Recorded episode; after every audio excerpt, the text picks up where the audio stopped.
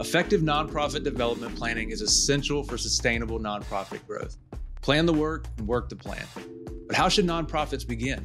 And how should leaders assess and measure success? I'm Josh with Anedot, and welcome to Nonprofit Pulse, where we explore trends, insights, and resources that help nonprofits accomplish their mission.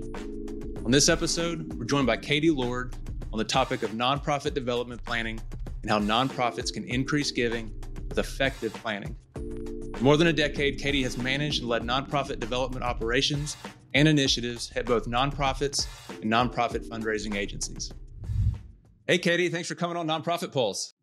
Thank you so much for having me. I'm really looking forward to this conversation, Josh. Yeah, me too. So today we're talking about nonprofit development planning. Um, and so maybe just to start from the beginning, what is nonprofit development planning and why is it so important? Well, first off, I'm just going to say right away why it's so important is you have to plan your work and work your plan. And without doing that, sometimes we can really veer off and get distracted in what is already an incredibly distracting field and job. Um, so, development plans really are your roadmap. They are your guide to how you are planning to effectively raise the funds that you and your organization need breaking it down by different revenue streams and by different kind of goals and tactics and timelines. So it's really your roadmap to success for what you're hoping to accomplish with your fundraising team and in development over at least a year's time. I don't really like them to go much longer than a year, but at least a year. So you should have one annually and um, can even have some a little bit further out. But it's something you should carry with you, honestly. Like I say, you should have your development plan with you at all times. You should probably have to print out three or four copies because they get so gross from being referenced and used over and over and over again. Yeah. So, why do you think nonprofits uh, and nonprofit leaders struggle uh, to implement to to build out a development plan? Why do you think that is? Well, I think we all have a little bit of shiny object syndrome. And then we also have board members and other people sometimes that have brilliant ideas that can sometimes distract us from what we know are best practices. And sometimes it can really just be asserting the knowledge that we have, which is in my opinion, why you should have a development plan. This is where you can sit down and say, it's not on the plan. Thank you so much for that idea. We'll put it in the parking lot. We can pull it in later. But I think development plans can be so hard because there are so many unknowns every year. And you sit down to author something. I mean, COVID was a perfect example, right? You sit down, you author something in January, and by March, you're literally throwing it out and starting from scratch because you have no idea what's going to happen. And things happen in our organizations every year. We might get a huge gift. We might lose a, a, gift we were counting on. And so I think that's why it sometimes can feel very difficult to sit down and write them. But it's also knowing that the plan is flexible. Just because you wrote it down doesn't mean that it can't take into account things that have happened in your organization, like a staff member leave, a turnover um, of a executive director. All of these things, of course, are going to affect your plan. But I think getting down, sitting down, and you know, taking a day or two to even just bullet point write a kind of skeletal plan is really important for us to get all of our thoughts organized, understand where we need to be spending our time, and also hold us accountable to where we are spending our time for the results that we are or aren't getting, and then be able to pivot from that. That's awesome. Yeah. So, kind of leaning into uh, some of the best practices when it comes to nonprofit development plans you know, regardless of, of what size your organization is, whether you're just getting started or maybe a mid-sized or even large nonprofit, what are some of the uh, development planning best practices that you would recommend? So, first and foremost, again, kind of what I just said, bullet point your plan. It should not be a long form um, you know, diatribe about what you're hoping to accomplish. First of all, you're not going to want to read it and or write it. Nobody else is going to want to read it. So the things that are, I would say, the most important to have are you need to have your goals and tactics. So how much are you hoping to raise with online giving? How are you planning to do that? You should have no more than three tactics. There's this thing with our brain called the rule of three you give somebody three things to do, they're going to do all three. If you give people four things to do, immediately like our brain shuts down and is like, nope, can't do it.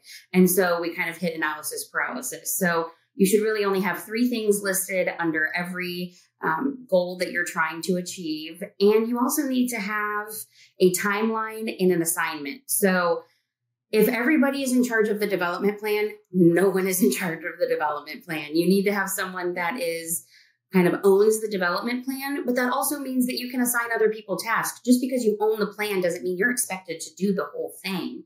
But you need to be able to give Katie her assignments and Josh his assignments and Steve his assignments and Mary hers so that they understand in the plan what am I accountable to and when am I accountable to it which is why timelines are so important as well. So that way, at the end of the year or even the quarter, it's not like, well, I didn't know I was supposed to do that. Well, yeah, you did. It was written down, it was in the plan. There are ways you can sort plans. Um, there's also ways you can assign volunteers things. Let's not forget our volunteers and our board members. They can also be assigned and should be in the plan so that everyone is really comfortable with where the organization is going and how we are going to be executing our fundraising. I mean, I always laugh because it's like the plan really should be, again, how we guide ourselves. Now, here in Kansas City and then other places, like I, I can tell you daily, I hear like, well, we should just write to MacKenzie Scott. Well, yeah, everybody thinks we should just write to MacKenzie Scott. It's not that easy. And also, there's a great way to be like, oh, it's not in the plan or it wasn't on our calendar. So we're not going to do that this year, but we can go from you know a different point of view or we can put it in the parking lot and you know maybe do it at some point but the plan is you know just really the most important backbone of what you're going to be doing. And if you don't have one, it's so easy to get distracted by things like that, be at the end of the year and maybe have a deficit that you didn't realize you had. Yeah, yeah, that makes total sense. And and before we get to uh, mistakes to avoid, I want to kind of lean into um, opportunities and and you know we talked about shiny object syndrome. Um, what are some opportunities that that may appear to be a shiny object that you shouldn't chase but hey you know you've seen them come into um, an opportunity for nonprofits uh, you know covid was an opportunity uh, for many mm-hmm. nonprofits who are doing impactful work in the communities yes. um, churches religious uh, nonprofits um, others who are you know sourcing frontline workers resourcing frontline workers and things so maybe share uh, a few opportunities you may have uh, experienced or seen um, that may appear to be a shiny object, but actually um, were an opportunity to mm-hmm. uh, you know fundraise or increase uh, revenue through uh, circumstances. Well, I think one of the things that everyone's like is, oh, we just need to get on the news or we just need to, you know, get on Good Morning America or something like that. I've actually seen several organizations do that though. And through those opportunities, take those clips. We had one nonprofit in Kansas City specifically that did that. And then they really used just that, you know, highlight, if you will, to not only really kind of sink it back into the Kansas City community, but used it as an opportunity to reach out to other donors outside of the area that then became introduced and had an interest and start cultivating those relationships. So I do think any sort of media coverage, if you can get it, can really be a good thing. Those clips can be invaluable. They can be reused over and over again. And that feels sometimes like shiny object, but again, we saw so many great stories that happened during COVID. And let's be honest, like turning on the news is not always joyful. And so now we're trying to have more of those highlight and spotlight moments. So I don't think that that's as shiny of an object as it used to be. Um, I think with how connected we are, it is incredibly important for us to use video as much as we can. And so when you get those clips and things that you can use and really push out on social media and um, beyond through email acquisitions, things like that. I think it's really important to not chase those, but if they do come, to really lean into those and kind of maybe stop and, for lack of a better term, take a pivot and lean into that opportunity and and to grow it. I mean, we also have had I we have had people here that have gotten MacKenzie Scott money. I think that that's fantastic. I think how you tell that story is also incredibly important when you do get really large donations.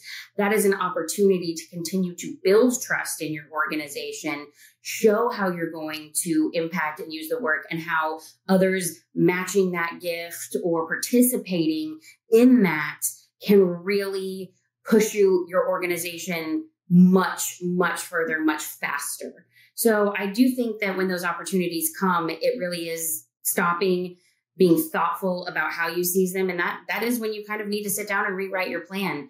We did see a lot of things change in COVID. And I think some of that is is really good. It, there's been a lot more focus on individual donors, donor experience, starting to be more focused on um, kind of the Amazon experience, if you will, with donors, and they're starting to expect that. So, however, we can start to utilize these opportunities to create those moments for people is well worth the time, effort, and shiny object chasing. I love that. Yeah. And, and video is such a, a huge opportunity for nonprofits to um, not only increase brand awareness, but but build that trust, you know, show that that we're real people doing real work with real impact. Um, and that's just an incredible, um, really necessity now in, in 2023 that nonprofits be out there, be creating video, um, you know, trying to get uh, as much media as possible. You know, newspaper ads and magazine ads and and uh, banners at events are great, but when you can put a face to a cause, it is uh, massive in what you can do uh, for reaching your community and building that trust. Well, yeah, people give to people people give to people. They don't yes. give to organizations or institutions. So if they can see you they can see the work. I know i mean it's just so funny and i'm i'm totally guilty of this but it's like we have this um perfectionism in nonprofit. We're like well it wasn't the best video that's authenticity. I would much rather see the, you know, phone shot video than maybe even the highly, highly produced video because that's real. And people much more are excited about like, oh, that's great. The food shipment came in or somebody's getting vaccines or they're giving children, you know, food or clothes or something. I mean, that's the work we do. It doesn't have to be glamorized. Sometimes it's the beauty and the simplicity of just showing the human interaction that we have every day. Yeah, and I, and you know, being able to see behind the curtain like that too, I think it sets a good expectation for volunteers when they show up, you know, to work at a food pantry or to work at an animal shelter. It kind of shows behind the scenes and sets expectations up front so that people aren't shocked or feel like they yes. they had a, you know, a misconception about what this organization was about. Well, yeah, we all have the lovely glossy staged photos sometimes, but it's really the real work. And sometimes you're right, it's not glamorous, but it's honest. And I think that's something more and more donors and people are looking for is just, you know, authenticity. Um, we do see trust in nonprofits going down a little bit. Um, there's just trust in institutions across the board going down a yes. little bit. We're not, you know, just the only type of institution that is, but I think showing that creates more of like, okay, they're not, you know, there's nothing to hide. There's no, um, there's there's no lack of authenticity. It just truly like this is what it is. This is what a day to day looks like. And yes, we have our big moments, but sometimes it's the littlest ones that have the biggest impact on those we're trying to serve. This podcast is brought to you by Anedot. With billions of dollars processed in donations and more than 25,000 organizations served, Anedot saves your organization time and money. Find out more at anedot.com. A N E D O T.com. Anedot. Save time and money with powerful giving tools. So I love, uh, when talking to experts, I love uh, talking about mistakes to avoid because um, you know, we, we all make mistakes. We all go through mistakes. And, you know, if we learn from them, we become better. Uh, but I also like to learn from others so that I don't have to make those mistakes. So just thinking about mistakes to avoid when it comes to nonprofit development planning, uh, what, what would you share? Um, so the two biggest mistakes I see are first and foremost, it's the nobody owns the plan. So you need to have like the plan author or owner. They're the only one allowed to change the plan. So you're not running around with 37 different plans that people have marked up and been like, well, I didn't like this. I'm just going to change it real quick. So one plan that one person authors. If there is a change, everybody receives the change, understands why the change was made. So that is first and foremost. And then also kind of going back to my nerdy like brain science stuff um, we overestimate what we can do in a year and we underestimate what we can do in a decade. So, really, really, really take the time. I know we are all ambitious. I know we want to, you know, set the world on fire, but really be thoughtful of you know, are you, do you have smart goals? Are they reasonable? Are they time sensitive? Are they measurable? You know, are they, do they make sense for your organization? And also measure what matters. I love data. So I want my development plan to see, you know, increases here and da da da da. But if you don't need to know a number, don't measure it. Sometimes I think we just measure things to measure things but it's a vanity metric. It's like, well, we got, you know, a new score, uh, smart, you know, our NPS score, and this is well, great. What are you going to do with an NPS score? You can't change it. That's somebody's perception. Or we got 20,000 new likes on Facebook. Okay, cool. But what, how does that turn into anything? It's more about measuring what truly has impact as far as your fundraising goes or your um, volunteer management and recruitment. So it's measuring what matters it is making sure that you are setting smart, realistic goals, and it is that you have one development plan, gatekeeper wizard. I love that. I love that. Yeah, and even like uh, just thinking of small dollar campaigns, you know, by measuring your your small dollar campaign success, you may realize, wait a second, this is how you know a large part of our community wants to support us is you know five dollars a month or ten dollars a month. Um, and so we need to increase that. We need to run advertising for that. We need to lean into that. And so measuring what matters is huge. And it yeah. can inform your your development planning uh, for years or even decades to come.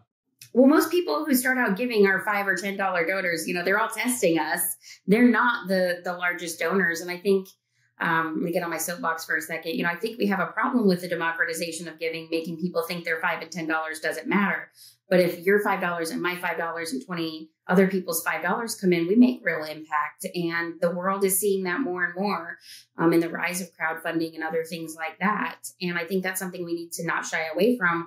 We need to really look at okay, how do those monthly and small monthly gifts, or even just smaller gifts, start to snowball in our organization? And I definitely think that should be something in your plan that you pay attention to. So thinking through, um, you know, small nonprofits who who may uh, not have a very robust uh, development planning uh, or development plan in place, or even have one at all, um, all the way up to large uh, nonprofits. What can nonprofits expect by either starting or leaning into and expanding their development planning? What can they expect? I mean, there's no such thing as perfection. So don't author your plan with like, this is the plan. It's never going to change. I did, you know, I, I did the best plan ever. No, things are going to happen. And I mean, I'm still learning about development plans. There hasn't been a year that I haven't changed a plan at some point midway through because something unforeseen happened. So really we need to look at it as this is a living, breathing document. This is a roadmap, like I said, but sometimes we need to take left and right turns depending on what happens. And the biggest thing is just to start. If you don't start, then you can't look back at past data. You can't look back at things that worked or didn't work, or and you can't look back and go, okay, we did try that five years ago, but this is how we did it. Versus, okay, we can maybe try it now because we have a different way of approaching it. And I think that that's what's really important too. Is it's like you start to create kind of this history on paper that you can go back and, and look at um, but also not kill kind of new fresh ideas and things like that. You can kind of compare and contrast. And especially even with larger organizations i mean with little ones just getting started is great. Just writing it down and then like i said you're going to start to build on it as you grow. And then with some of the large ones i mean we can start getting really deep into you know the personalization and the segmentation and like I said, some of creating really some of those robust donor magic moments as we continue to grow. And that should be one of the goals is creating those, you know, magic moments, as I say, with our donors, the more that we um, grow out our development plan. But we've all got to start somewhere and starting small is starting. And that, and that's to me, sometimes there's beauty in that.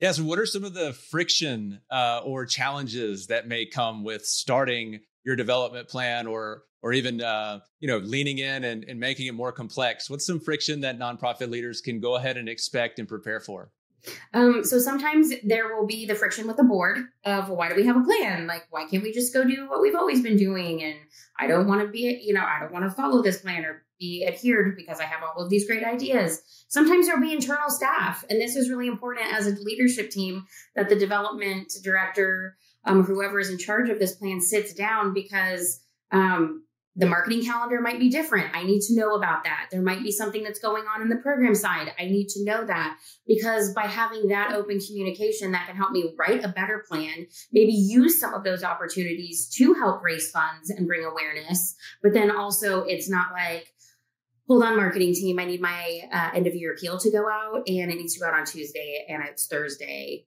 So you need to stop what you're doing. that is where I've seen huge friction. So it's really just how you communicate it internally, how you communicate it to your key stakeholders, and how the, and how you hold yourself accountable to using it. And like I said, carrying it around, holding it out, um, bringing it, and um, making that the document that you report off of. So, Katie, imagine you are standing on stage in front of hundreds of nonprofit leaders, uh, and you get to share one thing about nonprofit development planning, one takeaway. What would you share with that audience? It's a hard one because I love development plans so much. I mean, again, I think to me, the most important thing is have your plan and work your plan. This is not like a strategic plan where sometimes we put it on the shelf.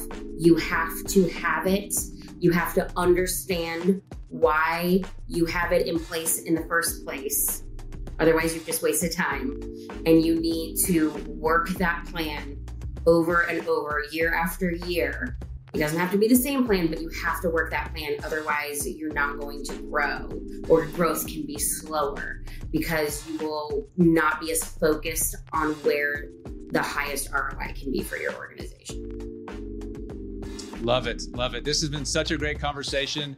And it's a huge topic, Katie, and we'll definitely have to have you back and and uh, dive into some of the more particulars like around segmentation or yes. end of year appeals. Uh, but thanks so much for coming on Nonprofit Pulse. Thank you so much for having me. Have a great day. Hey, thanks for checking out this episode.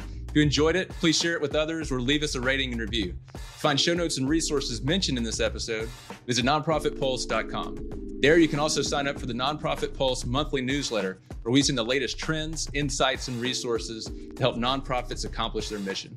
We'll see you next time.